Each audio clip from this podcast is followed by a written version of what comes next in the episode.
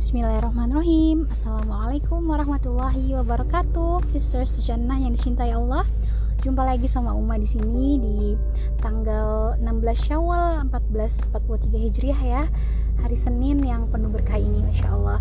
Insya Allah setiap harinya Uma akan kasih satu cerita singkat yang berkaitan sama sosok teladan mulia yang istimewa. Siapa lagi kalau bukan Rasulullah Muhammad Sallallahu Alaihi Wasallam?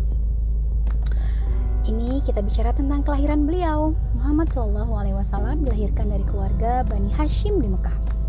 Beliau lahir pada Senin pagi 9 Robiul Awal permulaan tahun gajah atau 20 atau 22 April 571 Masehi ada juga yang berpendapat bahwa Rasulullah Shallallahu Alaihi Wasallam lahir pada 12 Robiul Awal.